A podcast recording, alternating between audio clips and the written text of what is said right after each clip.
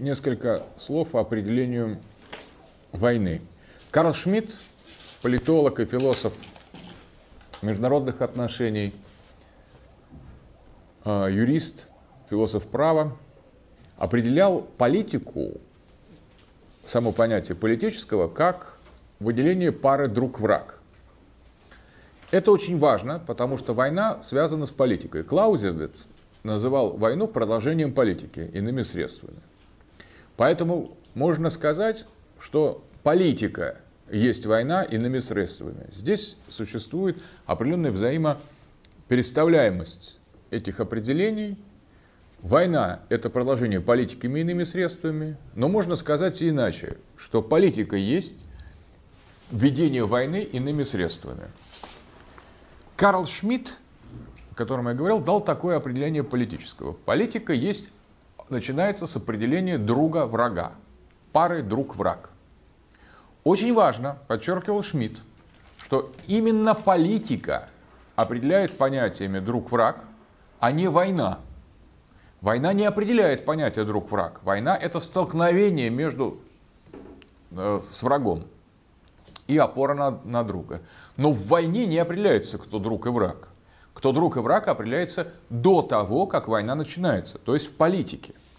Соответственно, вот это определение Клаузевица политика есть ведение, э, война есть ведение политики иными средствами, имеет фундаментальное значение. Понятие друг-враг формируется в рамках политического и лишь потом реализуются в рамках ведения войны. Эта фундаментальная связь между политикой и войной заложена в самой структуре определения политики. Потому что политика определяет, кто друг, кто враг. Карл Шмидт подчеркивает очень важную особенность содержания терминов «друг-враг». Он напоминает, что эта пара друг-враг является принципиально не моральной, не религиозной и ситуативной. Иными словами, Сфера морали оперирует с категориями абсолютными. Понятие зла никогда не является относительным, является абсолютным. Зло – это то, что требует радикального и полного отвержения и денонсации. Добро – это всегда абсолютно положительная вещь. В сфере морали действует принцип добро и зло – Добро абсолютно и зло абсолютно. Это абсолютно положительное и абсолютно отрицательное. Причем добро и зло рассматриваются в сфере морали как нечто вечное. Существует вечное добро и существует вечное зло. И между ними не может быть компромисса. Такова структура морали и религии. Отсюда вечный ад, вечный рай и вечные муки грешников в аду. Так в структуре морали в структуре религии. А вот в структуре политики, и на этом настаивает Карл Шмидт, пара друг-враг совершенно не совпадает с понятием добро-зло. Потому что пара друг-враг определяется ситуативно, а не вечно. Поэтому сегодняшний враг может стать завтрашним другом, а завтрашний друг может стать завтрашним врагом. Иными словами, Здесь происходит различие между двумя областями человеческой деятельности. Различие между моралью и политикой. Эти вещи разные. Как разница между химией и физикой. И хотя между физикой и химией иногда э, оперируют определенными схожими терминами, это разный взгляд на материю, на вещество. Точно так же разный взгляд существует между политикой и моралью политике. Поэтому определение друг-враг совершенно не означает хороший и плохой. Это совершенно в другой плоскости выстроенная оппозиция, пара. Политика говорит, друг и враг всегда, и то, что не говорит друг и враг, то не политика. Но политика никогда не выносит хороший и плохой. Враг это просто враг, друг это просто друг. И вот здесь интересно. В сфере политики существует возможность, поэтому, формального определения врага. То есть враг обязательно должен быть конституирован обязательно формальным образом с возможностью пересмотра этого статуса. В то время, когда в морали добро и зло, хотя и описываются, они воспринимаются интуитивно, и их статус не пересматривается. Поэтому различие между парой оппозиций друг-враг и добро и зло – это различие между оппозицией временных оппозиций, которые могут быть пересмотрены, временного распределения ролей и постоянного распределения ролей. Это чрезвычайно важное определение. Так вот, понятие друг-враг не означает понятие злой по отношению к другому.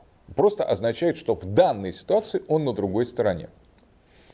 Вот с этого начинается определение друг-враг, начинается политика по Карлу Шмидту. Но мы видим, что то же самое является пред, предисловием к войне, потому что война ведется с врагом, с опорой на друзей, союзников. Из этого складывается, по сути дела, базовое определение международных отношений. При этом интересно, что Шмидт применял это понятие «друг-враг» не только к внешней политике, о чем мы говорим, в сфере международных отношений, но и ко внутренней. Потому что для того, чтобы определить, например, позицию той или иной партии, того или иного политического течения, необходимо сказать, против кого конкретно эта партия борется, то есть кто является врагом этой партии или этой идеологии политической, а кто является другом. Это и есть политика. Вот политика по Шмидту. То есть представим себе другую ситуацию, хорошо, что партия, например, от противного, Продемонстрируем важность этого тезиса определения друг-враг к любому политическому проявлению, внутреннему и внешнему. Соответственно, если в политике есть какая-то партия, берем, например, либеральная партия, она говорит, у меня нету врагов. Тогда ее спрашивают, почему бы вашим сторонникам не голосовать за антилиберальную партию, социалистическую партию. Если, например, антилиберализм, это, как правило, либерализм противоположен социализму. Если вы, либералы выступают за снижение налогов, социалисты на увеличение налогов с богатых. богатых. Либералы защищают богатых и сильных, социалисты защищают бедных и слабых. Понятно, две, две модели. И если либералы скажут, мы отказываемся от определения социалистов как врагов своих политических противников, соответственно, им закономерно можно сказать, тогда почему ваш электорат будет голосовать за вашу партию, раз. Почему ваши сторонники будут вашей партии, а не в какой-то другой партии, если ваши, вы не воспринимаете их как врагов социалистов. Тогда ваша идентичность партийная, политическая будет неясной. Тогда никто к вам не пристроится, вы просто выпадете из политического процесса. Если вы будете за все хорошее против всего плохого. Но нам это сложно понять, потому что у нас нет политической системы, потому что у нас как раз этот принцип в России, парламентской модели, не действует, партийной модели. Поэтому у нас и политики нет, потому что нет четкого распределения друг-враг. Поэтому у нас со всех, все за всех хорошие, все за всех плохое, и по большому счету, все, счету всем все равно. И кто за Единую Россию, кто не за Единую, нас сами никто не понимает. Спросите у Единой России, вы за что? Они скажут, за все. Там, идите, голосуйте просто. И больше не задавайте дурацкого вопроса, за что мы. За все, видите, Путин, вот Путин, видите, Медведев, вот хорошо, все.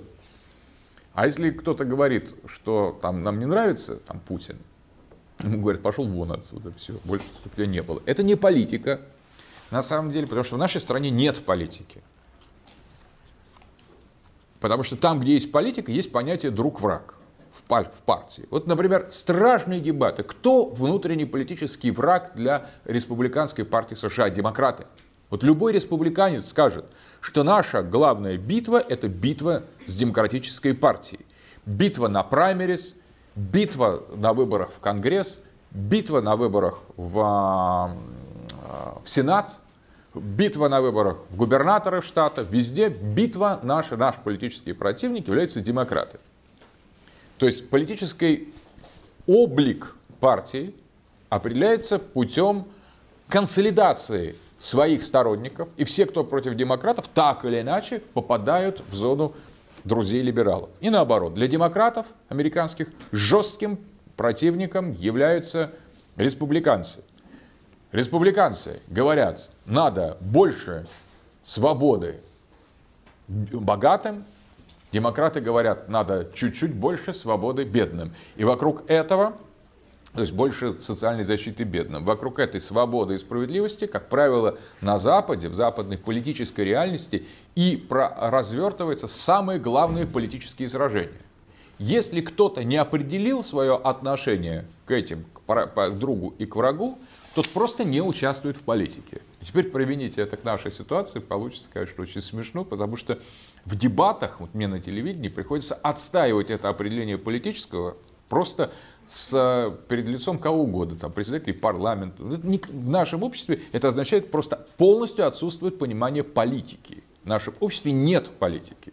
Что-то заказывает власть, кто-то высказывает свое недовольство, но никто четко не формулирует понятие ни друга, ни врага. Если нет понятия друга врага, значит нет формального ведения войны, и поэтому любой протест, который поднимается, легко превращается в кашу через мгновение, если э, так или иначе этот протест либо пошли на пользу, либо репрессивными методами разогнали. Политики нету в стране, там, где нет понятия друг-враг. И пока приходится доказывать представителю политической науки, нам, профессорам, нашим политикам, представителям политической практики, что политика начинается с друга врага, и на самом деле еще и многие представители политической науки, то еще советских времен, нигилисты, ни с чем не согласны, у них никакого представления вообще ни о чем нет. Соответственно, конечно, процессов, полити, политических процессов в стране не происходит. Административные – да, соци, социальные процессы – да, экономические процессы – да, юридические, там, властные, полицейские процессы проходят, а политических нет. Потому что нет четкого определения, кто за что. Вот никто не может сказать, чем различается платформа э, свобод... Э, как называется, «Справедливая Россия» от «Единой России»? Никто, включая руководителей этих партий. Они не знают, что это. Они просто кричат друг на друга и, и все, просто потому что им так сказали. Но на самом деле это те же самые люди, набранные в том же самом пуле и распределили роли и так далее. Есть более-менее позиция у коммунистов, которые, тем не менее, Компартии, которые пытаются сформулировать, сказать, что их враг капитализм, капиталистические партии. Это некоторое приближение к политике. Но ведут они эту политику, но это уже другой вопрос. Скверно, невнятно, не артикулируют ясно, их потом еще никуда и не пускают. Соответственно, таким образом политическое как таковое в некоторых обществах присутствует четко, а в некоторых смутно. Вот в европейских обществах политика начинает сцепление друг-враг. И так нормативно считается, что это, э, это везде так. Но, обратите внимание, друг-враг, как ситуативные понятия, означают, что если, например, речь возникает о появлении общего врага для двух фигур политических, которые считают друг друга тоже другом и э, врагами, возникновение общего врага может легко превратить врага в друга. И вот перед лицом, например, какой-нибудь коммунистической партии Америки или там нацистской партии, либералы, э, республиканцы и демократы будут выступать совместно, просто не пуская их, например, в парламент. Бипартийная система. То есть на самом деле, являясь абсолютными врагами республиканцы и демократы в политике США, по отношению к любой третьей партии выступают как друзья, а не как враги. Они враги друг по отношению к другу, но если какая-то еще партия, третья партия, попытается прорваться в парламент, они мгновенно сплачиваются, республиканцы, республиканцы и демократы, и в корне подрывают возможность их э, роста. То есть это тоже вполне нормальная логическая политическая система. Или эти две партии абсолютно солидарны друг другу по отношению к внешнему врагу, например, террору или другим странам. То есть эти две американские партии друзья по отношению друг к другу позиции внешней или позиции к третьей партии и враги, если предоставить их самим, самим собой. То есть понятие друга и врага – это формальная ситуативная модель. Поэтому на самом деле умение манипулировать политическими понятиями друга и врага и составляет сущность политического искусства – то есть заключение альянсов в одном случае, расторжение альянса в другом случае. Вот так формируются, например, кабинеты министров в парламентских республиках, например, в Германии или в Италии, где больше, чем две партии.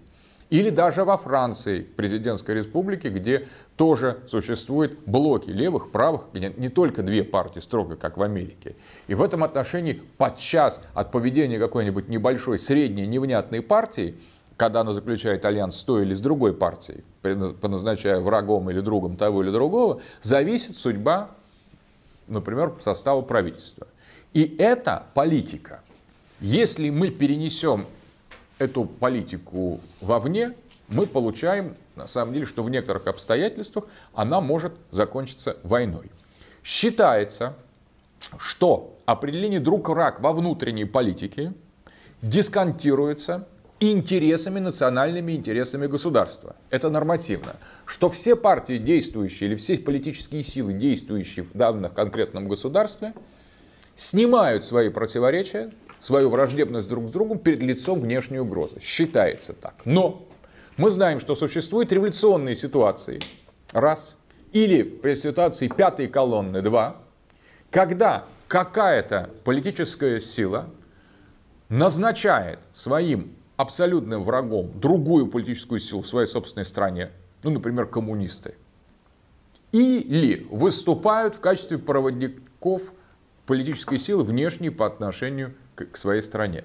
То есть, тоже понятие враг и друг считается, что номинально а, перед лицом внешних политических сил, а, политические силы данной страны являются заведомо друзьями, и не переходят к военным действиям. Но бывают ситуации гражданской войны, революции, переворота, когда это же правило начинает действовать внутри самой страны. Когда одна политическая сила объявляет войну другой политической силе, раз, или когда одна политическая сила данной страны солидарна больше с другой политической силой другой страны, чем со своей собственной страной. Два. Пятая колонна.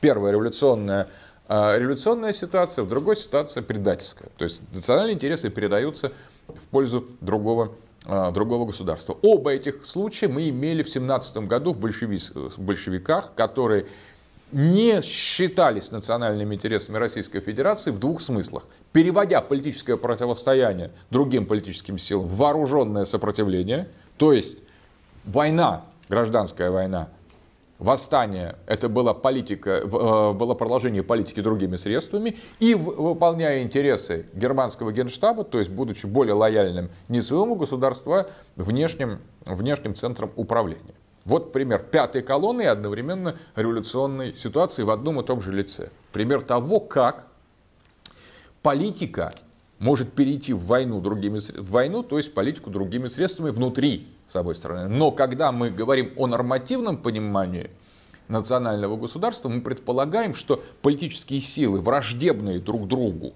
с необходимостью такие должны быть считать, потому что если не будет этих враждебных сил, то не будет политики вообще никакой в стране. Вот эти враждебные друг другу политические силы враждебны ровно до того момента, пока не, не появляется третий внешний враг.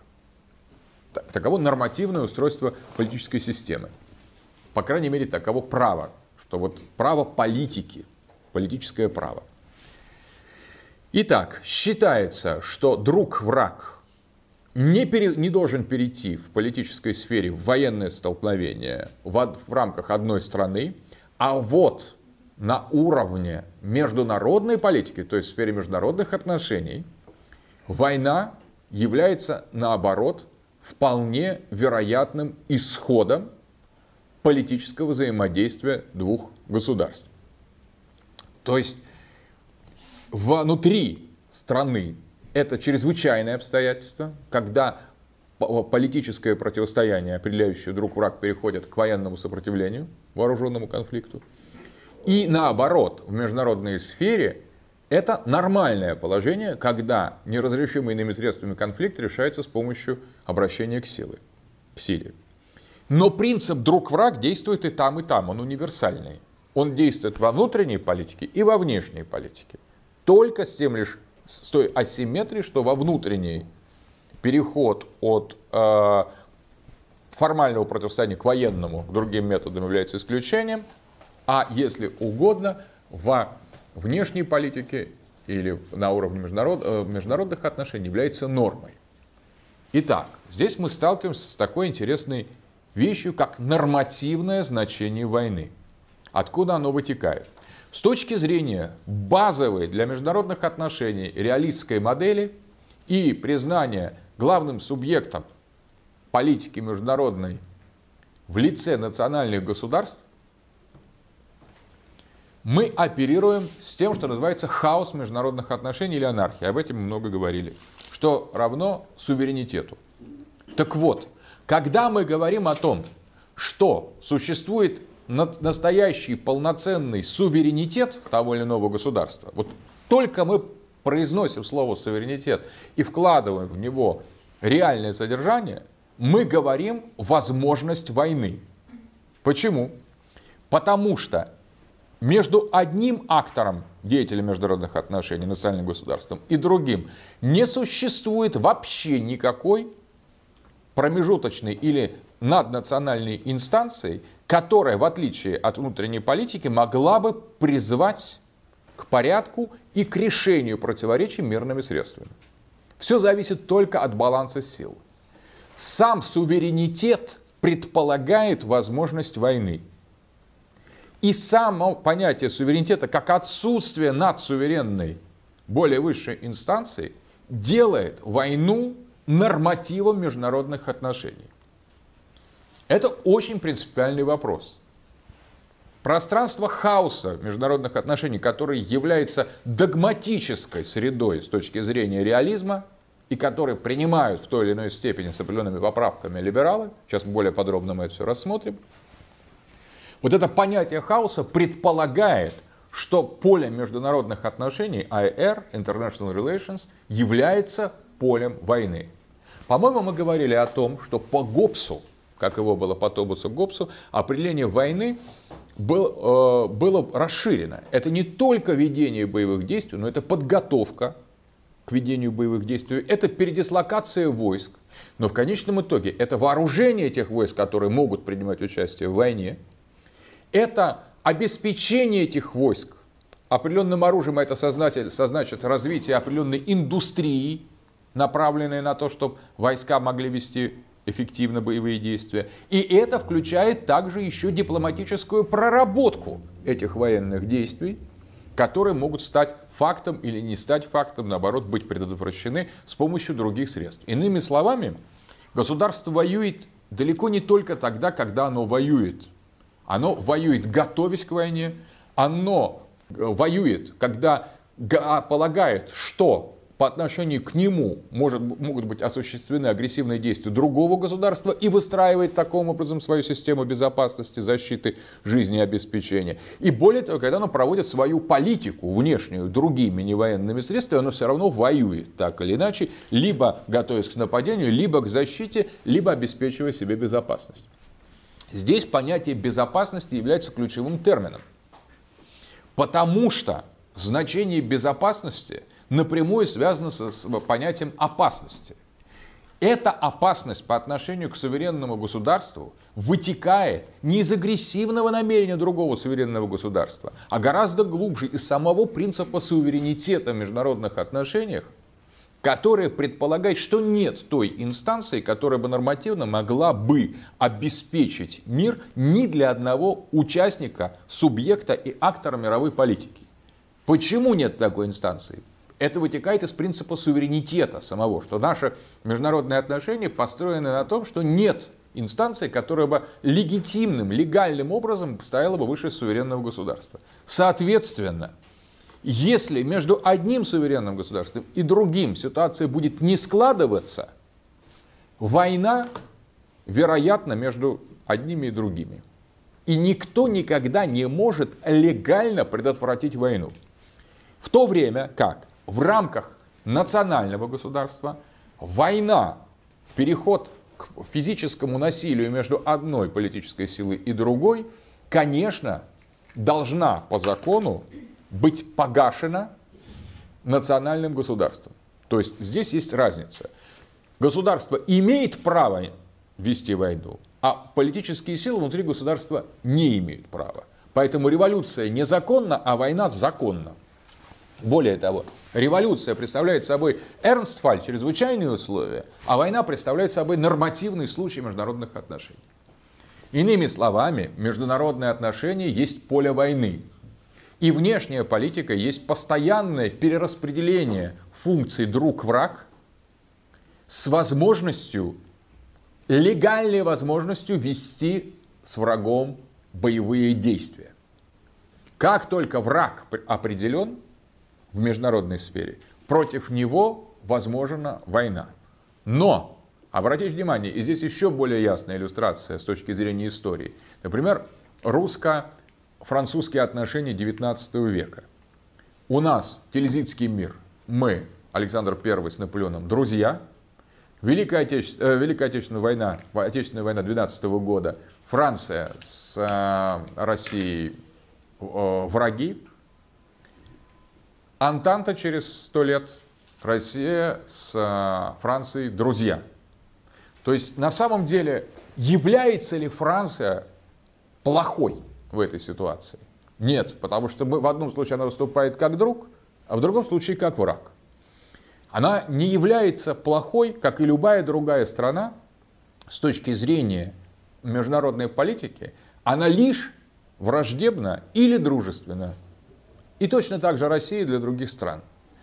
Поэтому здесь принципиальный вопрос, что в политике постоянно перераспределяются роли друг-враг. И войны ведутся сегодня. Или, например, Италия в Первой мировой войне выступает на стороне Англии и Франции против Германии и Австрии. А во Второй мировой на стороне Германии и, соответственно, при присоединенной Австрии после Аншлюса против Франции и Англии. Но являются ли итальянцы хорошими или плохими, например, для французов или для немцев? Нет, они бывают врагами, а бывают друзьями. Но итальянцы поэтому не плохие и не хорошие в этой сфере международной политической ситуации, точно так же, как нет плохих и хороших в войне. Есть друзья и враги. И в этом отношении очень интересно, когда мы говорим вот о, о войне, скажем, с, с Германией, двух мировых войнах, мы два раза были противниками. Но это не значит, что немцы плохие. Всякий раз, когда мы сражаемся с противником, в этот момент мы мобилизуем все ресурсы, в том числе и моральные, для ему противостояния. Но на самом деле, когда заключается мир, враг перестает быть врагом. Он может быть спокойно другом по отношению к другому врагу. Вот это принципиальный вопрос. Так вот, с точки зрения хаоса международных отношений, то есть с точки зрения базового определения структуры международных отношений, основанной на вестфальской модели суверенитета, война является естественной средой международной политики. Соответственно, если война является естественным состоянием всех акторов мировой политики, значит, существует система угроз для каждого государства, исходящие потенциально от каждого государства, но более вероятно в одном случае и более менее вероятно в другом случае. Каждое суверенное государство, будучи суверенным, то есть свободным, несет в себе потенциальную угрозу для другого суверенного государства, просто потому что нет той инстанции, которая могла бы это сдержать. С точки зрения нашего современного политического права, основанного на принципе суверенитета. Но тогда скажут, почему сильные не захватили всех слабых? Потому что у слабых есть искусство альянса инструмент альянса. Слабый может заключить, например, слабое государство, союз с более сильным или с десятью слабыми государствами. И тогда, определив их понятие друга, и дать совместно бой более сильному государству. А потом перестроить этот альянс, если только более сильно не устроит со менее слабыми такой альянс, который не позволит слабому выкрутиться таким образом. Вот это есть международная политика. Война всех против всех с перераспределением ролей. В международной политике нет хороших, нет, нет плохих, есть акторы и есть национальные интересы. Соответственно, определение национальных интересов в сфере безопасности обязательно должно учитывать это, этот военный аспект. Военный аспект или система угроз делится на две стороны. Военный аспект государства. На даже на три, три стороны, на, на, на три линии. Первое. Это просчет наиболее вероятных угроз в той или иной ситуации. То есть, поскольку угроза потенциально есть всегда, задача политической науки и реализации международной политики высчитать, где она наиболее вероятна. Это первое. Таким образом, происходит иерархизация носителей суверенитета и из 186 стран, которые существуют сегодня, мы говорим, что для России, например, угрожает те-то, те-то, те-то, там 5, 6, 10, и менее вероятно угрожает еще там 10, и совсем точно не угрожает еще там 100, 100, 140 стран. Таким образом, приоритеты угроз описываются первоочередным образом. Вторая сторона – Именно эти приоритеты угроз являются основой теории безопасности или системы безопасности государства. Безопасность – это как бы обратная сторона ведения войны. Оборона и наступление – это две стороны ведения войны. Поэтому если есть угроза, она есть всегда, то всегда должна быть система безопасности, которая направлена для предвосхищения или отражения этой угрозы. Отсюда армия строится не только для нападения вооруженной силы, но и для защиты. Но когда нам говорят, что армия строится только для защиты, это тоже полная чушь, потому что только для защиты армии не бывает. Армия строится всегда для защиты и нападения, и частично нападение является формой защиты, а в некоторых случаях не нападая невозможно защищаться. Поэтому не существует тех армий, у которых не было наступательных стратегий, и которые бы не продумывали сценарии, те сценарии, при которых им придется осуществить военную интервенцию на территорию другого суверенного государства. Просто не существует таких стран. Поэтому вопрос безопасности и вопрос угрозы на самом деле и тот, и другой по сути дела, обоюдоострый. Нет стран, которые только нападают, и нет стран, которые только защищаются. Каждая страна оказывается в положении нападающей страны и защищающейся страны. Каждая страна должна представлять собой угрозу другой стороне и защищаться от возможной угрозы с другой стороны. Иначе не выстроится никакого международного порядка. Это вот два аспекта. Э, а, анализ угроз и анализ, и анализ структуры безопасности. И третье – это учет баланса сил, который существует вокруг данной страны. Потому что военные угрозы, взятые сами по себе, и ресурсы, диспозитив безопасности, взятые отдельно в каждом национальном государстве, на самом деле никогда не могут быть абсолютно покрывающими все возможные угрозы. В некоторых случаях при тех или иных дипломатических обстоятельствах может сложиться такая коалиция, которая сделает даже неуязвимую мощь какого-то государства суверенного открытым для тех или иных ударов. Соответственно, необходим мониторинг баланса сил международной политики для того, чтобы, как третий фактор, угрозы, безопасность мониторинг баланса сил постоянный для того, чтобы точнее конфигурировать свою военную стратегию или внешнюю политику, что одно и то же. В определенных случаях, когда, например, существует ситуация, что одна страна может реализовать свои интересы национальные, политические интересы, просчитанные точно, за счет другой страны, которая, безусловно, никак не сможет на это ответить чувствительно, война становится наиболее вероятной. То есть война вероятна тогда, наиболее вероятна тогда, когда существует дисбаланс между вооруженным потенциалом между двумя странами. И тогда даже слабое какое-то протест или неуклюжее поведение одной из, из суверенных стран, которая защищает свои интересы, может вызвать ярость более сильной. Ну, пример. Слабый Саддам Хусейн посмевший возразить что-то Соединенным Штатам Америки, и мощь Соединенных Штатов Америки, которая, не имея предлога, вторгается, захватывает, оккупирует Ирак, уничтожает там сотни тысяч людей, ни в чем не повинных. Почему? Вот здесь ответ такой. Потому что это в интересах Соединенных Штатов, раз, и потому что их военный потенциал, включая политический и дипломатический, намного превышает военный потенциал Саддама Хусейна. Потому что Саддам Хусейн не строил свою стратегию не мог построить перед лицом отражения американской грозы. Наоборот, в, Иран, например, в иракско-иранской войне он был на стороне США, на стороне Франции, а не на стороне а, не против США. Поэтому на самом деле, не предполагая никогда воевать с Америкой, он неосторожно раздразнил после вторжения в Кувейта большего, большего врага намного, который не обращая внимания на международное отсутствие международных санкций, но мы знаем теперь, что это логично. Вот то, что Америка, например, вторглась в Ирак без санкций Совета Безопасности, она просто проявила свой суверенитет. Или то, что Россия вторглась на территорию Грузии в 2008 году, она тоже продемонстрировала свой суверенитет. В некоторых случаях решение вопросов политических международной политике военными средствами легально, несмотря на возмущение мировой общественности. Это вытекает из принципа суверенитета.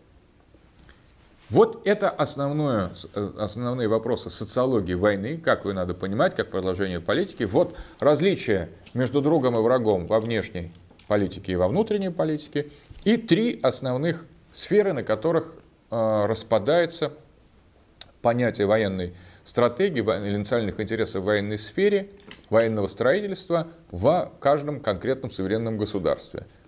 Анализ и мониторинг вызовов, построение симметричной системы безопасности, второе, по отношению к вызовам. Ну, если мы определим, например, что сегодня нас, нам угрожает, ну, скажем, Таджикистан, то мы, а Америка наш друг, то мы немедленно, естественно, разрезаем ракеты, немедленно отказываемся от, потому что это не огромное средство, ядерного оружия, и начинаем готовить те рода войск, которые нас защищат от Таджикистана. Соответственно, после этого вторжение Америки нам гарантировано. Потому что если мы как бы перестроим теорию вызовов и угроз со стороны одного из сильных противников, это, соответственно, в сторону более слабого противника. Если мы претендуем на Э, суверенитет в мировом масштабе, ну, мгновенно просто получаем гарантированно э, э, войну именно и за счет слабости. Поэтому это очень важный принцип из социологии войны, что мы знаете формулу, что хочешь мира, готовься к войне. Этот принцип самый, самый логический, что отсутствие жесткого дисбаланса между военным потенциалом включая наступательные виды вооружений, не только оборонные, но и наступательные, является лучшей гарантией для предотвращения военных действий. Если страна слабая, то более вероятно, что она будет втянута в войну, чем страна сильная. Хотя есть такие страны, которые умудряются дипломатическими методами отстаивать свой авторитет, э, суверенитет и свой нейтралитет, как Швейцария, но за счет полного отказа от участия в политике вообще. То есть, на самом деле, можно обеспечить сувер... э, нейтралитет, политике. Не выбирать. Вот Швейцария говорит, я не знаю, друг, враг, у меня нет такого. Но и все остальные говорят, а для нас нет Швейцарии как политического субъекта. Раз нет друг, враг, значит ваше мнение вот равно нулю. И поэтому в Берне, там только в, в Сюрихе, там часы, банки и место для встреч разных разведок, которые бьются между собой в глобальном масштабе. Такая нейтральная территория, офшор политический. Потому что Швейцария отказывается от определения друг-враг, сдает свое полномочие на суверенитет, на то, что это актор, пусть даже маленький актор в европейской политике, и устраняется с политической карты. По сути дела, говорят, что это просто вот такой анклав для отдыха. Так, это вот общее определение войны в современном правовом политическом международном пространстве. Теперь начинаем рассматривать тематику войны и связанную с, с этим проблематику угрозы безопасности и э, дипломатического обеспечения применительно к нашим парадигмам в международных отношениях. В реализме. Ну вот то, что мы описали, приблизительно и исчерпывает понятие реализма. Потому что реализм всерьез относится к национальному суверенитету, поэтому считает любые внутриполитические а, конфликты, перерастающие нормативы национального, национального э, законодательства абсолютно недопустимыми, требующими подавления. То есть, если кто-то призовет к вооруженному действию на территории той или иной страны и объявит войну какая-то политическая сила другой политической силе, именно в войне внутри страны, она будет жестоко подавлена государством, причислена к терроризму, к бандитизму и так далее. Вот история двух чеченских компаний. Вы знаете, что эти две чеченские компании и 90-х годов, и 2000-х годов не называются официально у нас войной. И тот, кто говорит война, все говорят, нельзя так говорить, потому что чеченцы не были врагами политическими, не представляли никакое признанное политическое течение, а поскольку они бросили вызов российской государственности и объявили войну внутри государства, они подлежат уничтожению. Не чеченцы, а те сепаратистские силы. То есть самое главное, вот это можно часто услышать, была это чеченская война или не война? Не война, потому что мы остаемся в рамках более-менее реалистской парадигмы. С точки зрения реалистской парадигмы внутренняя война нелегальна, незаконна, она не имеет права на существование. Следовательно, та сила, которая ведет эту войну, не является врагом. Не являясь врагом, это не война, а это хулиганство, бандитизм, и так далее. Поэтому чеченцев называли чеченскими сепаратистами, чеченскими бандитами. Их называли террористами, бандитами, которые требуют подавления. А не войной России с Ичкерией, потому что второго субъекта здесь не было. Ни политического, ни территориального, никакого. Это государство подавляло ту политическую силу, которая вышла за рамки юридической нормы.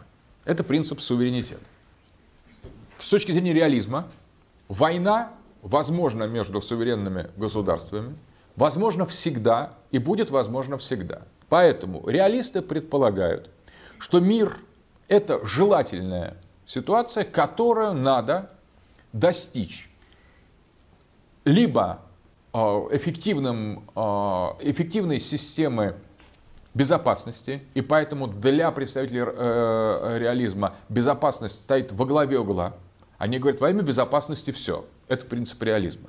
То есть, если страна, национальное государство не сможет построить систему безопасности, гарантирующую ее независимость и свободу, она рано или поздно станет жертвой какого-то агрессивного соседа, который выступит в роли врага.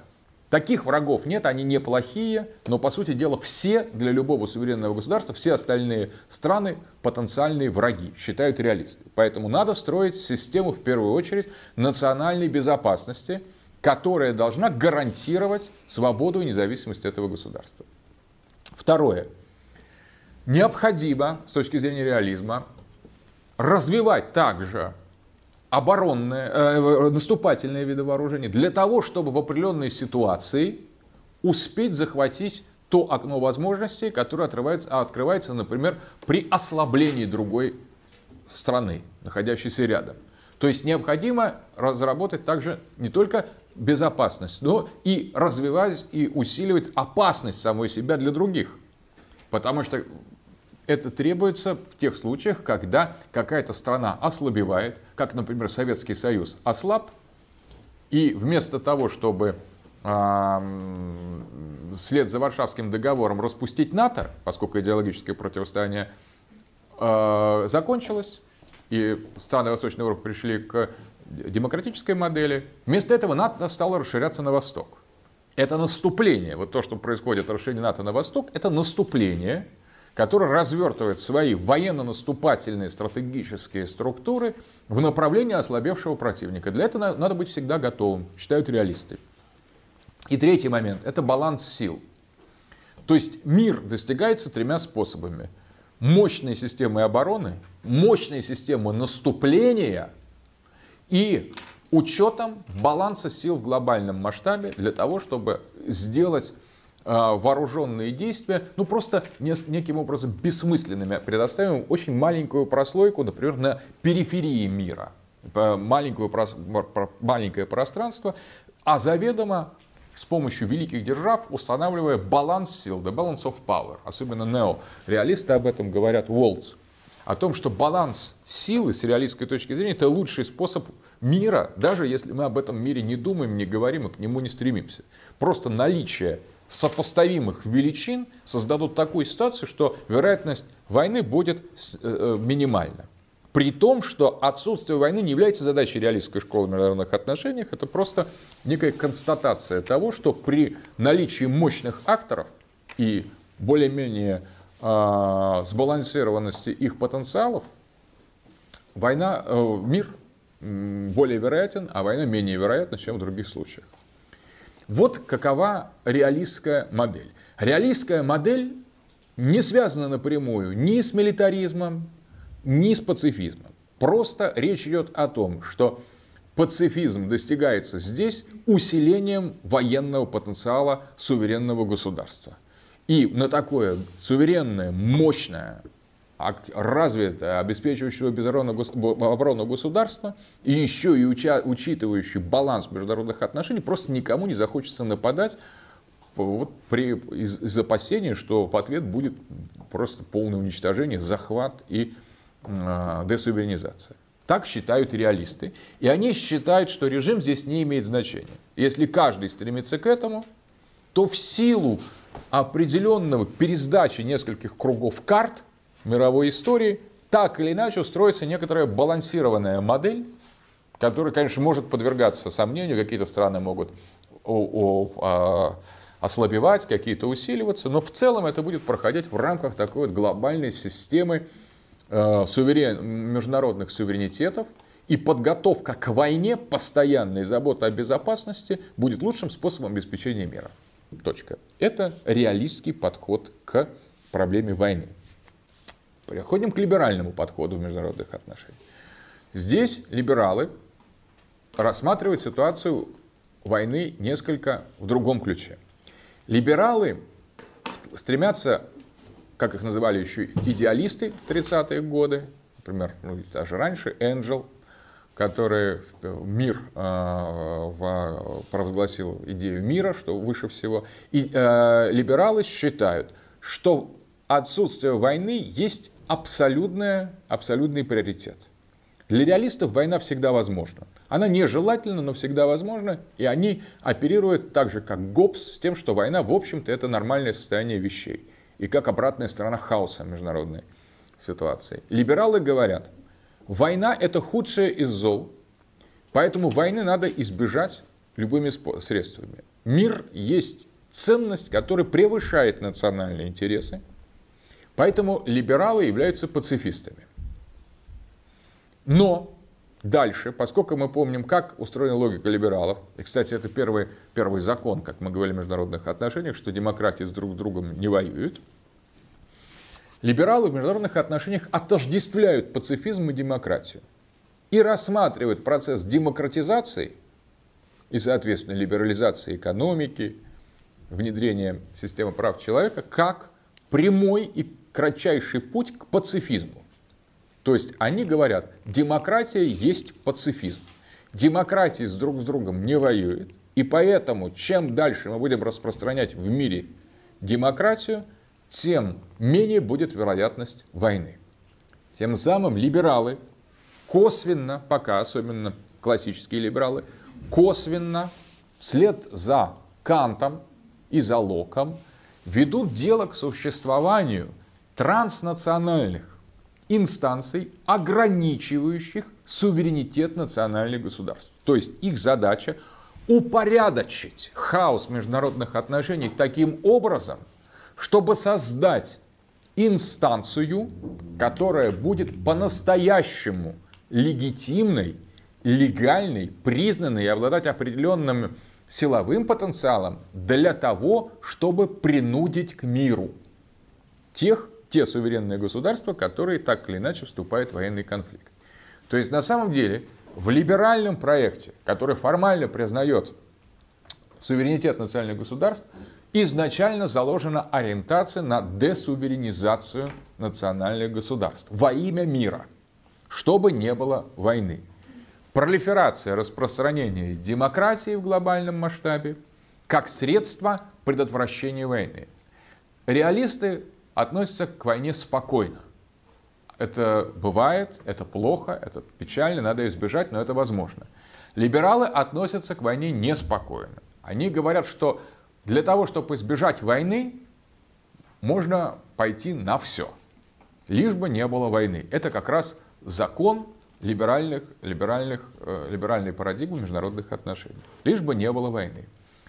Но, как реалисты, которые приходят к тому, что на самом деле, допуская возможность войны и работая на укрепление безопасности и даже нападения, Мир становится все менее и менее склонный к войне, если такие вот возникают мощные сильные государства.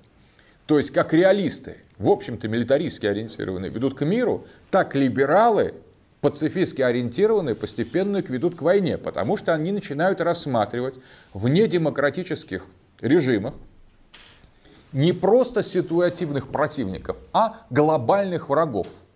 То есть Карл Шмидт называл это понятием тотальной войны. Если э, с точки зрения реалистов всякая война есть война форм, что значит война форм? Война формального распределения статуса вдруг враг с возможностью их постоянного пересмотра. Это война форм. То с точки зрения либералов может существовать тотальная война. Не война своих против чужих, против врагов, а война хороших против плохих. Ну и хорошими, конечно, здесь являются носителями мира, то есть демократии, а плохими все не демократии. Таким образом, либеральные, либералы в международных отношениях приходят к понятию, если угодно, священной войны или моральной войны хороших против плохих. Это называется тотальная война, потому что она присваивает некие абсолютные значения. Государства с демократией становятся хорошими государствами, не просто э, действующими в своих интересах, а действующими в интересах универсального вселенского глобального добра, а те, которым противостоят, являются потенциальными носителями вселенского зла. Так возникает дихотомия, манихейская дихотомия в либеральном в отношении хороших и плохих – который превращает войну форм, на которой настаивают реалисты, в тотальную войну либеральной экспансии. То есть возникает такое явление, как, как сегодня э, right to protect, right to be. Когда более сильное государство, демократическое, имеет право вмешиваться, right to protect, право на защиту, имеет право вмешиваться внутренние дела другого суверенного государства, если там нарушаются права э, человека. Таким образом, от идеи пацифизма и во имя пацифизма мы приходим довольно к агрессивной, интервенционистской и в значительной степени не очень честной практике, которая заведомо, когда вот под видом эгиды защиты прав человека вполне могут стать те же самые национальные интересы. Вот эта комбинация национальных интересов и либеральной, либеральной риторики может создавать сложные и сомнительные с нравственной точки зрения коллизии. Ну, например, поддержка э, а, радикального режима со стороны современного Запада Саудовской Аравии, где очень жесткие, совершенно не, там не соблюдается ни одной из прав человека, просто там ничего из того, что дорого Европы нет, и против сирий, сирийского Башара президента Башара Асада, которого, наоборот, совершенно светское похоже очень на Турцию, например, на Грецию, государства в Сирии современные. И поддержка, наоборот, совершенно радикальных салафитских сил современных Западом э, по сравнению с этой более демократичной, более модернизированной системой. Потому что баланс интересов в данном случае не в пользу там, э, Запада. Таким образом создается двойной стандарт, когда реализм накладывается на либерализм, то есть либерализм на словах и реализм на деле, возникает такое как бы раздвоение двух парадигм, в которых действует одна и та же страна или даже блок стран. Но даже чтобы вот это, это уж такие конкретные случаи применения, давайте мы просто рассмотрим самое главное. Либералы, тем не менее, представим, что либералы честны. Вот те либералы, которые, как правило, которых мы знаем, это либералы, в общем-то, довольно ну, скажем, а, действующие по двойным стандартам. Но допустим, что либералы и пацифисты честны. Вот их логика. Это важно выяснить. Какова их логика? Логика либералов в международных отношениях такова. Во имя отсутствия войны и демократизации, а демократизация это как раз является базовым условием для отсутствия войны, можно эту войну вести, и можно это вести войну самым радикальным способом, на уничтожение. То есть парадоксы. Реалисты, которые признают войну, приводят к миру. Либералы, которые отрицают войну во имя мира, призывают к тотальной войне. Причем к тотальной, а не войне форм. Где есть совсем плохие люди, которые просто плохие и все. Они временно плохие. Такова модель либералов. При этом, на самом деле, неолибералы, либеральные структуралисты или транснационального, представители транснационального глобалистского подхода, они уже заведомо рассматривает всю реальность мировой политики как будто осуществ... А, прошедший стадию демократизации. То есть для них мир нормативно демократизирован, и поэтому они стоят за создание а, глобального управления, за создание наднациональных инстанций, подобных Страсбургскому суду а, по правам человека или Гагскому трибуналу, где юридическим статусом начинают обладать наднациональные инстанции. Вот что такое Страсбургский суд по правам человека? Это суд, который говорит, национальное законодательство той или иной страны, который признает этот Страсбургский суд, может совершать ошибку. То есть суверенное право судебной власти в любом национальном государстве ставится под сомнение. И существует еще одна юридическая инстанция, которая выше, чем судебная власть данного национального государства. Тем самым отрицается суверенитет в одной из властей, демократических властей, судебной. Соответственно, если существует Страсбургский суд или Гагский трибунал при проведении рассмотрения ситуации преступлений, совершенных военных действий, сам факт этих инстанций сокращает полноту суверенитета национальных государств, признающих полномочия Страсбургского суда. Таким образом, мы переходим от хаоса международных отношений к определенной регламентации международных отношений, где над национальными государствами создается другая структура, которая является общеобязательной для них. Таким образом происходит десуверенизация международ... национальных государств и появление новых акторов особенно у транснационалистов, транснациональных. В экономике транснациональной корпорации, это глобальные СМИ, это такого рода глобальные институты, как э, Суд по правам человека и э, Гагский трибунал, и другие наднациональные, также НГО, неправительственные организации, которые действуют вне границ от имени вот этой либерально-демократической новой инстанции, которую условно можно назвать как мировое правительство, которое утверждается выше национальных правительств. Сейчас, с точки зрения либералов, происходит переход по мере глобализации от национальных правительств к мировому правительству и передача власти от суверенных национальных государств к наднациональным, транснаци... к транснациональным государствам. Так, а, это либералы. Таким образом, либералы в международных отношениях настаивают на том, чтобы реализовать глобализацию мира – превратить все внешние легальные формы ведения войны во внутренние, а значит нелегальные, объявить зоной определенной единой юридической, юридической, юридических полномочий всю территорию Земли и дальше уже рассматривать любое несогласие с этой либеральной демократической моделью как проблему внутреннего восстания, неподчинения. В истории с эм, Бен Ладеном до Саддама Хусейна мы видели как раз очень интересный пример э, реализации этого транснационального сценария. США атакуют. Кто? Вот здесь возникает некоторая интересная вещь. Кто атакует государство Америка? Это экстерриториальное явление, которого нет, международный терроризм. Но он международный, он транснациональный. Так же, как глобальная система транснациональной, так и вызов идет с точки зрения транснациональной. Но если он транснациональный, то он является внутренним по отношению к транснациональной системе. И, соответственно, это не вызов с одной или другой страны. Ведь не Афганистан объявил войну Соединенным Штатам и напал на Соединенные Штаты. Не Ирак, не Ливия, не Сирия – вообще не тем более Иран или Россия, никакого отношения ни одна из этих стран к нападению на США не имела. Ни одна не имела. И тем не менее, в ответ на удар непонятно кого, Америка, по сути дела, объявляет всю территорию мира внутренним пространством, где оно спокойно, невзирая на границы и национальные суверенные законодательства, ищет преступников.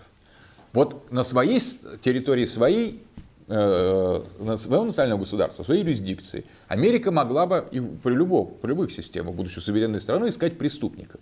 Но тут она ищет преступников, которые осуществили преступления на ее территории, за пределом своей территории, тем самым объявляя их в лице международного терроризма, по сути дела, состоявшуюся, совершившуюся глобализацию. А, Бен Ладен – это агент глобализации. Он был в свое время агент ЦРУ, которого создал, создали американцы для борьбы с советскими войсками в Афганистане – но дальше он продолжает служить, даже в своем отрицательном ключе, он продолжает служить делу глобализации верой и правдой, потому что благодаря его действиям, его ли, не его ли, мы толком не знаем, возникает прецедент транснациональных карательных операций. После этого его, помните, нашли э, не в Афганистане, а в Пакистане. И для того, чтобы найти и уничтожить Бен Ладена, надо было вторгнуться еще и в Пакистан. Но если он был в Пакистане, то что американские войска делают в Афганистане? А уж тем более, что они делают в антиисламистском Ираке, который они захватили, оккупировали вообще уже просто под, под э, совершенно без каких бы то ни было оснований. Все это во имя мира делается. Все это делается во имя мира во всем мире, чтобы не было никогда войны.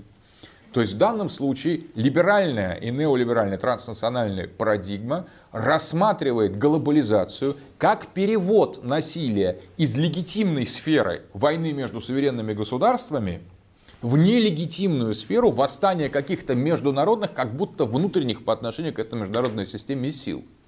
И таким образом наказание Милошевича, Шешеля, наказание Каддафи, наказание Саддама Хусейна, наказание Бен Лада, наказание Мулы Амара или талибов в Афганистане становится не карательной империалистической или колониальной операцией, а э, не, не э, захватом других стран суверенных, а наведением порядка на собственной территории. Чьей собственной территории? Территории глобального демократического мира – территории, управляемой новой инстанцией, мировым правительством, которое обеспечивает соблюдение прав человека в глобальном масштабе. И для этого может карать своих врагов, которые она объявляет таковыми, на всей территории Земли.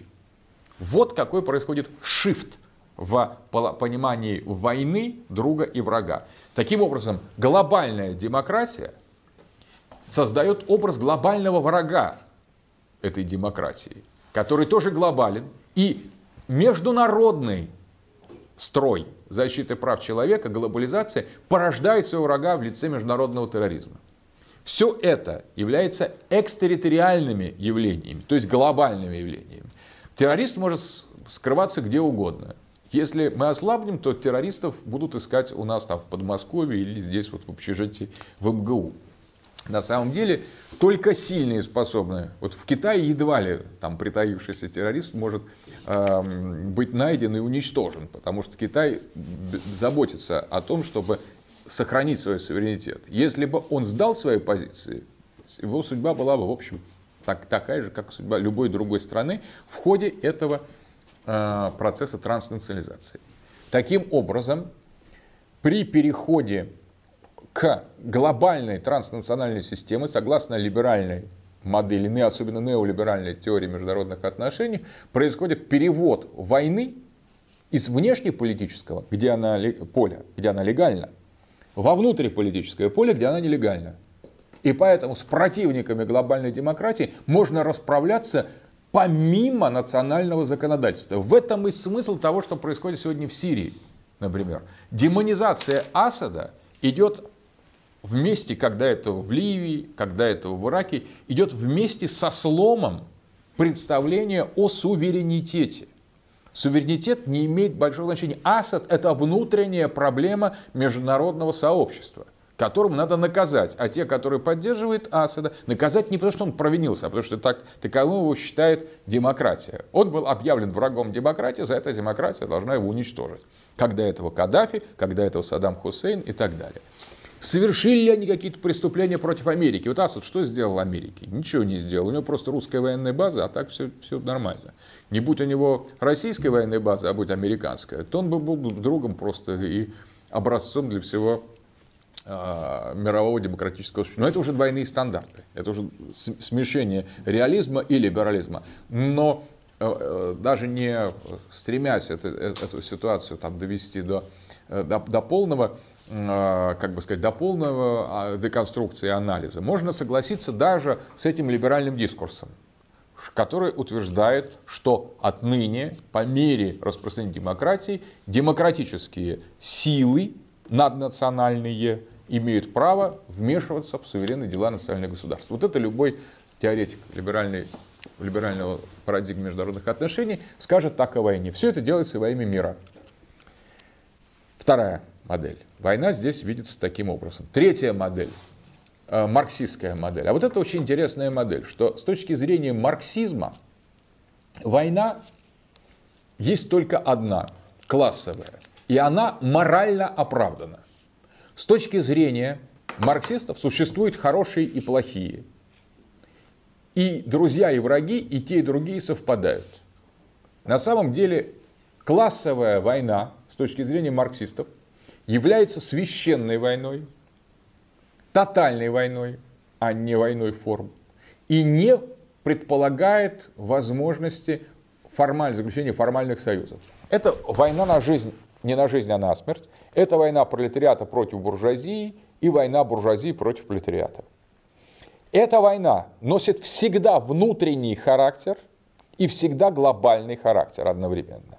То есть существует транснациональный пролетариат, интернациональный пролетариат, и существует интернациональная буржуазия.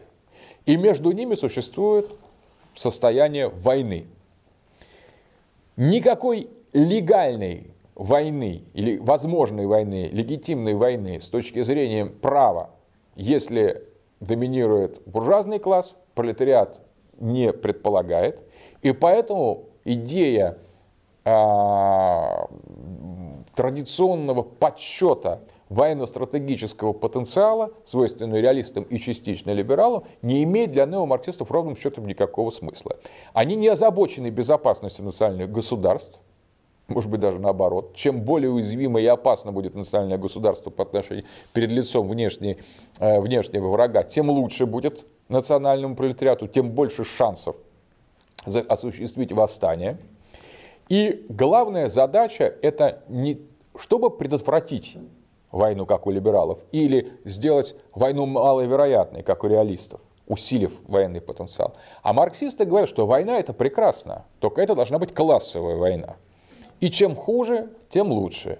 Чем больше э, и радикально а, дестабилизировать мировую ситуацию, повысить градус опасности для разных отдельных национальных государств, создать хаос и а, кровавую бойню, тем лучше, больше шансов у мирового пролетариата осуществить революцию.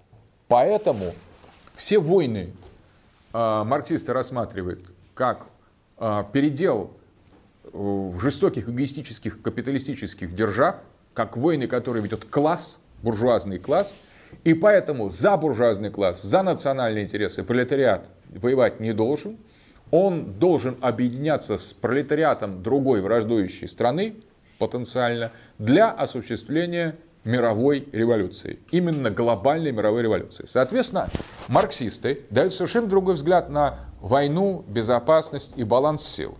Для них война необходима, как классовая война. Никогда она не является легальной, она всегда нелегальна, потому что она всегда является внутренней. Речь идет о восстании национального пролетариата против национальной буржуазии, которая должна иметь все виды форм, политические и военные. Вот как раз здесь полностью опрокидывается идея о том, что внутриполитический противник является условным противником перед лицом другой, третьей силы. Для э, э, э, коммунистов, неомарксистов необходима любая война с буржуазией, вплоть до вооруженной. Поэтому они заведомо стоят в каком-то смысле вне, вне легитимных, вне легитимных позиций. То есть люб, любой последовательный марксист является Э, криминальным, то есть с точки зрения права, поскольку он предполагает диктатуру пролетариата и вооруженную борьбу с своими идеологическими противниками в рамках своей страны, а также не высказывает никакой лояльности национальному государству, которому принадлежит, соответственно, не признает его легитимности. По сути дела, это криминальная позиция. Криминальная с точки зрения современного суверенного права. Если либералы еще как-то учитывают в своих транснациональных понятиях национальное право, пытаясь его обойти через эти Э, сверхнациональной инстанции, то марксисты его просто не признают вообще.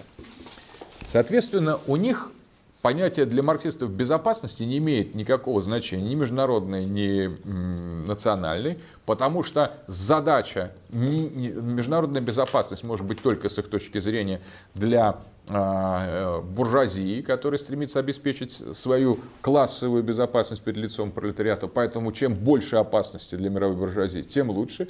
И второе, национальная безопасность тоже не имеет значения, потому что то же самое происходит на уровне национальных государств.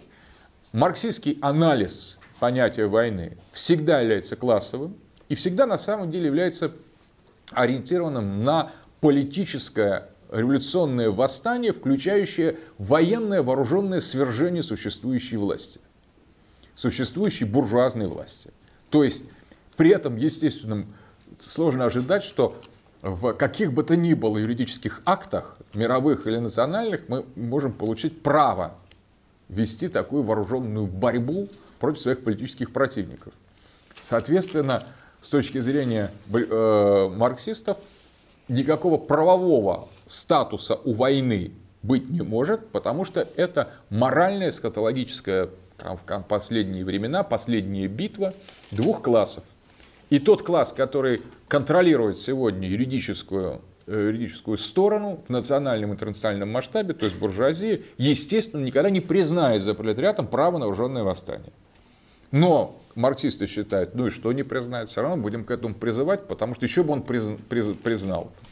Соответственно, они считают, что это единственная правильная позиция, и, соответственно, взгляд на стратегические, военные и вопросы безопасности, аспекты международных отношений у неомарксистов чрезвычайно, э, чрезвычайно специальные, экстравагантные, потому что для них они э, рассматривают кризис в международных отношениях, войны, восстания, провалы функционирования буржуазного класса как шанс окно возможностей для осуществления мировой революции.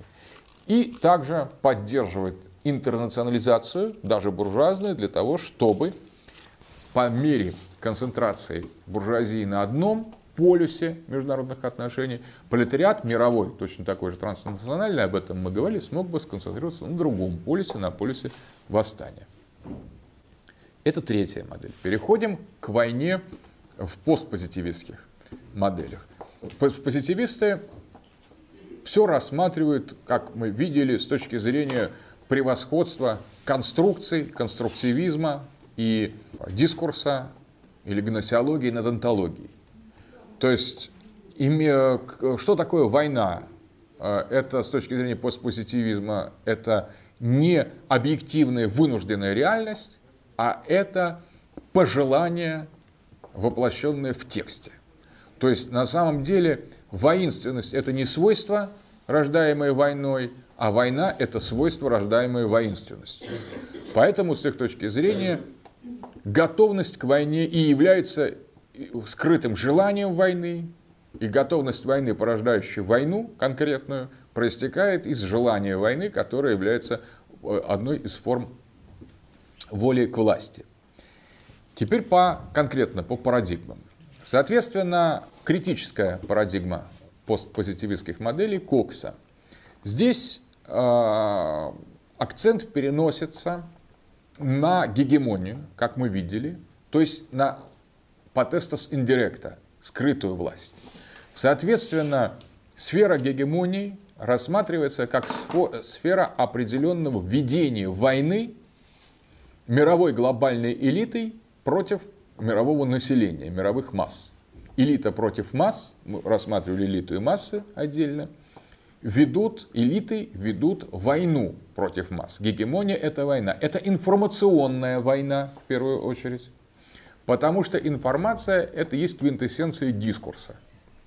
Соответственно, сферой гегемонии, войны гегемонии, гегемонистической войны является информационная зона, сосредоточение средств массовой информации и контроля за ними в руках буржуазных инстанций, национальных и транснациональных – для неомарксиста Кокса это, в общем, близкие вещи. Все это порождает некоторую военную гегемонистскую стратегию, воплощенную в первую очередь в информационной сфере. Отсюда Кокс говорит, война выигрывается всегда в начале информационно, а потом уже на практике. Отсюда значение soft power -фактора Soft power и hard power – это еще великие Кеохейн и Най. Soft power – это гибкая сила, hard power – мощная сила, могучая. Ну, как software и hardware в компьютерах. Программное обеспечение и сами приборы.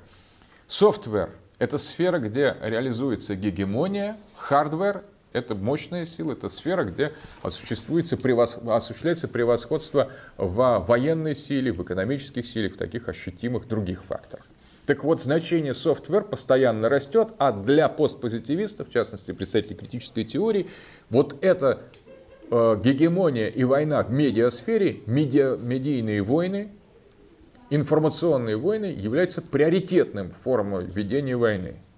Подчас, которые подменяют собой, не только помогают, как раньше пропаганда помогала в ведении военных действий, а по сути дела подчас и подменяя собой военные действия или делая их ненужными. Поэтому возникает идея для Кокса, сторонника контргегемонии, необходимости контр, ведения контрстратегий со стороны контргегемонистских сил. Это борьба за информационное влияние, использование э, сетевых средств для создания контргегемонистского дискурса, создание таких как бы объективных, по крайней мере, неподчиненных э, гегемонии, глобальной буржуазной гегемонии э, сетей, групп, сообществ, том числе информационных сетей, которые бы, согласно Коксу, могли вести контрпропаганду или информационную войну в контргегемонистском ключе. И здесь интересный момент.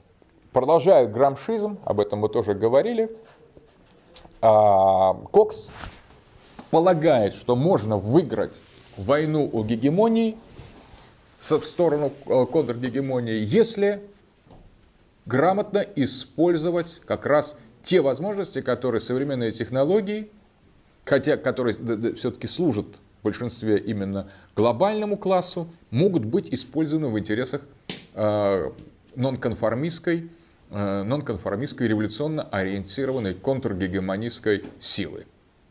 Соответственно, речь идет о том, что в этом подходе очень интересно значение, первое, почти выделение абсолютизация медийного фактора информационного. Мы уже видели значение СМИ, которое росло по мере движения в сторону глобализации. Теперь в сфере постпозитивистского анализа э, войны в, э, в критической парадигме к этому следует добавить еще и идею того, что Медиа – это сфера ведения боевых действий. СМИ, и особенно интерактивные СМИ, как противостояние сил гегемонии и контргегемонии. Борьба за потоки информации, борьба за их организацию всегда требует выделения. Никакой реальности картины нет, никаких реальных действий боевых нет – в реальности, потому что кто о чем сообщает, то и есть. И отсюда вот эти возникновения разные гипотезы, конспирологии, широко распространенные в сети, о том, что, например, американцы взорвали сами свои свои башни, что Бен Ладена не было, или он был подготовлен в качестве как такой вот искусственной фигура, ну и множество других вот а, разных заговоров. На самом деле даже не важно, так это или не так, потому что могут быть правы и те, и другие, поскольку речь идет подчас о довольно секретных операциях, которых становится известно через 200-300 лет, потом и то не всегда. Соответственно, по большому счету вообще не важно, э, кто нанес удар по этим башням-близнецам в Нью-Йорке. Одна гегемония, одна сила говорит, это на нас напали международные террористы, поэтому мы можем вторгаться в любые страны. Кто нанес? Это мы говорит, а нанесли, ну там, международные террористы. А кто такие международные террористы? Это мы сейчас вам кто скажем, вот то и будет. Как бы, если спросите, еще вас назначим. Значит, мы, пожалуйста, не спрашивайте, кто такие международные террористы, чтобы не получить случайно э, удар, на самом деле, считают американцы. И используют этот предлог реальный, нереальный, там, с кем сделанный, ни кем сделанный, мы не знаем. Ими, не ими, Бен Ладеном, не Бен Ладеном. Но вот этот предлог они помещают в свой собственный гегемонический дискурс. И с помощью этого гегемонического дискурса продолжают реализовывать свои военные операции, но главное, из, делая из реального события то, что они хотят. А навстречу им выходит контргегемония в лице, например, э, сети Вольтер во Франции, Тири Мейсана, частый автор на наш, наших журналах русскоязычной прессе, может быть, его встречали, Тири Мейсан, который говорит, нет, это американцы сделали сами.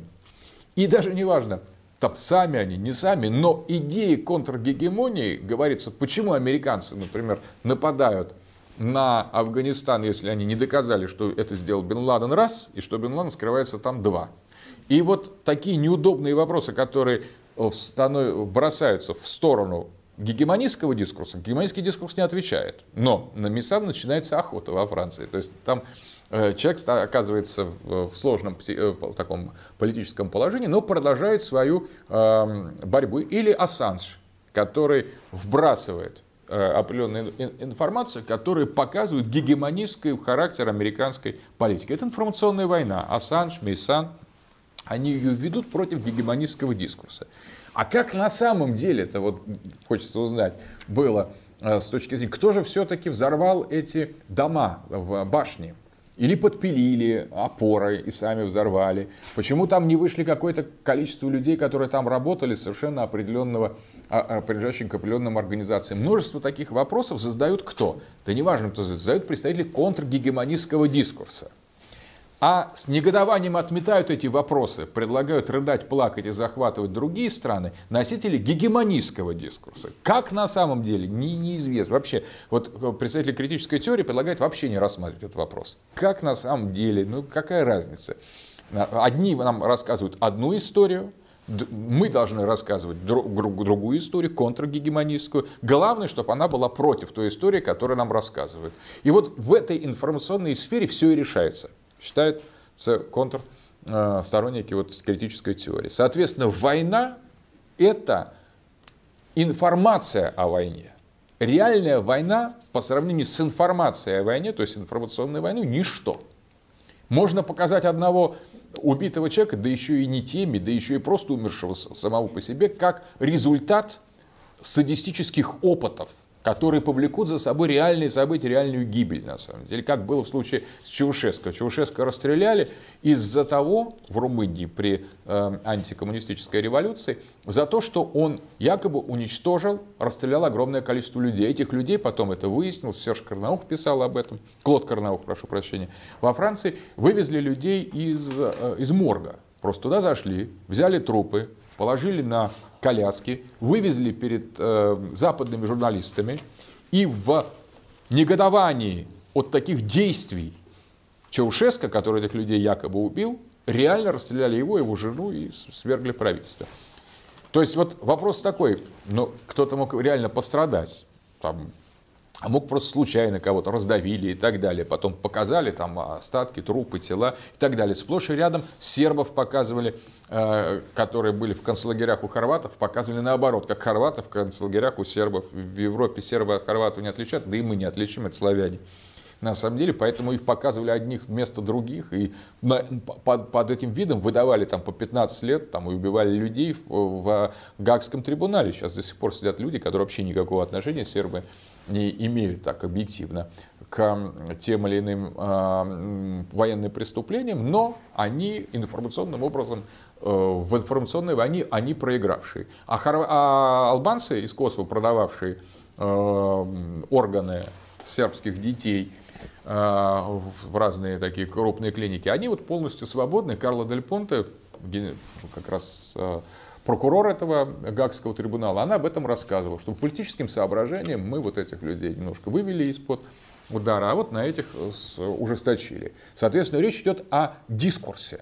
Реальные события может, можно изобразить таким образом в медийной сфере, что микроскопическое вырастет, вырастет до глобального, а глобальное будет просто не замечено. Вот поэтому все речь идет о войне, которая распространяется в медийной сфере. То есть гегемония первична, а потом уже на основании какого-нибудь фиктивного информационного, информационного сообщения можно обеспечить реальное военное вторжение. Но для этого все решается в сфере СМИ. Вот это считает Кокс, критическая теория. Эшли, постмодернистская теория международных отношений, утверждает, что война – это имманентное свойство человека, и, соответственно, насилие является вообще той сферой, которую человек реализует своим вот, ну, там, бытием, своей экзистенцией. И поэтому властные отношения будут, или а, отношения войны и насилия одного над другим, это некоторый характерный, характерный просто способ человеческого существования. Таким образом, воля к власти, воля к доминации – это и есть в каком-то смысле воля к войне, постоянному насилию одного над другим.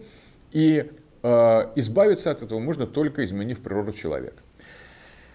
Ну, поскольку этого сделать нельзя, соответственно, мы обречены на войну во всех сферах, и поэтому все формы, и либеральные, и реалистские, и марксистские, если мы заветим три базовые модели международных отношений, они так или иначе санкционируют войну. Реалисты от лица национальных государств, либералы от лица демократических режимов против недемократических режимов, а марксисты войну в классовую. То есть война легитимна во всех, разная война, по-разному определенная, даже в пацифизме она легализована, как война пацифистов против антипацифистов. Соответственно, вот что показывают сторонники постмодернизма. Феминистское движение в международных отношениях. Ну, здесь как раз э, самые разные виды пацифизма она, э, э, существует, причем пацифизма, который резко отличается от либерального пацифизма. И особенно standpoint феминизм предлагает рассмотреть различия э, в плоскости иной, нежели плоскость вытеснения, подавления и врага. То есть феминистки предлагают другое понимание политики и, соответственно, другое понимание войны. Если с точки зрения классической патриархальной шмидтовской теории политика начинает с сцепления друга и врага, то феминистки, особенно стендпоинт феминистки, предполагают, например, начало политики с определения того, к какому гендеру она относится. То есть кто говорит. И если говорит мужчина, то тогда действительно его форма будет друг-враг. А если говорит женщина, то ее определение политики будет, например, мать-сын или мать-жена-муж. Отношение матери к детям или к, к мужу качественно отличается или к другой женщине, как сопернице или наоборот подруге, качественно отличается от представления мужской, мужского формализма, предопределяющей структуру международных отношений и понимание войны в других моделях. Соответственно, такой женский пацифизм, специфический нелиберальный пацифизм, женский пацифизм, гендерный пацифизм предполагает интуитивное понимание другого. Понимание другого в геометрии отличный от друг враг. Женщины предлагают другие пары. Ну, например, дистанции. Рожденный плод, нерожденный плод – Плод внутри, плод вовне. И между ними, плод внутри и плод вовне, существует градуальная система отношений. Это не оппозиции. Это не оппозиция внутреннего и внешнего, как свой и чужой, или друг-враг для мужской психологии. Это градиент, потому что сын, ребенок остается всегда близким внутренним. И вот это представление возможности градиентов близости одного к другому порождает принципиально иную геометрию пар – другие оппозиции. Примененные, будучи к международным отношениям, понятие войны и мира приобретет иной характер. Более гибкий, более э, избирательный, более градиентный, где между войной и миром могут существовать промежуточные состояния, вполне женские. Ни мира, ни войны. Где баланс между одним и другим не является ненормальным. Для мужчин тяжело находиться, ему необходимо принять решение, так друг или враг. А для женщины, наоборот, свойственно прямо противоположное. Находиться в состоянии, да то ли друг, то ли посмотрим, как, бы, как повернется. И это дает совершенно особые феминистские возможности перетолковывания политического и, соответственно, поскольку война есть реализация политики иными средствами, военного принципа. Но в целом, конечно, женщина воспринимает войну как э, абсолютно отрицательное явление, как разрыв, прерыв постепенности и, соответственно, как некоторое негативное, целиком негативное катастрофическое событие, в которое женщина теряет все. Детей и мужей. На самом деле самое главное, что для женщины представляет иногда даже отцов. Соответственно, а, вот эта связь войны и личного, личные потери с неприобретением ничего, потому что женщина не соучаствует напрямую в радости смерти, которую восприним... радости убийства или отъема, захвата, который испытывает мужчина. Соответственно, она является постоянно теряющей стороной в в войне. Соответственно, последнее, да, конструктивизм в международных отношениях предполагает, так же как, в общем, и критическая теория, что война есть дискурс о войне, и поэтому, на самом деле, объективных и заведомых таких не снимаемых обязательств к войне никогда нет, они конструируются в дискурсе, а в теории многополярного мира приблизительно как в реализме война рассматривается как вполне возможная реальность, столько в сфере между цивилизациями, которые являются акторами в теории многополярного мира, а внутри как раз цивилизаций для сторонников теории многополярного мира существует представление о пацифизме. То есть внутри цивилизации, одной и той же цивилизации, европейской или, например, исламской, должны действовать законы внутренние, то есть подавление любой формы перевода политического противодействия в военное, так же, как в рамках национального государства, в то время, когда между цивилизациями конфликт возможен, с этого начинал Хантингтон, Clash of Civilization, но возможен вполне и диалог, точно так же, как между ориентированными на постоянную войну национальными государствами, на самом деле этой постоянной войны нет. Каждое, война, каждое национальное государство видит себя в войне, но в реальности войны возникают только периодически. Точно так же отвечает на вопрос о том, что столкновение цивилизации неизбежно с теорией, сторонники теории многополярного мира. Столкновение цивилизации возможно, как возможный конфликт между любым национальным государством, любым вообще политическим субъектом. Поэтому здесь есть пацифизм в рамках цивилизации и реализм, если угодно, в рамках межцивилизационных отношений. Скачать другие выпуски подкаста вы можете на podster.ru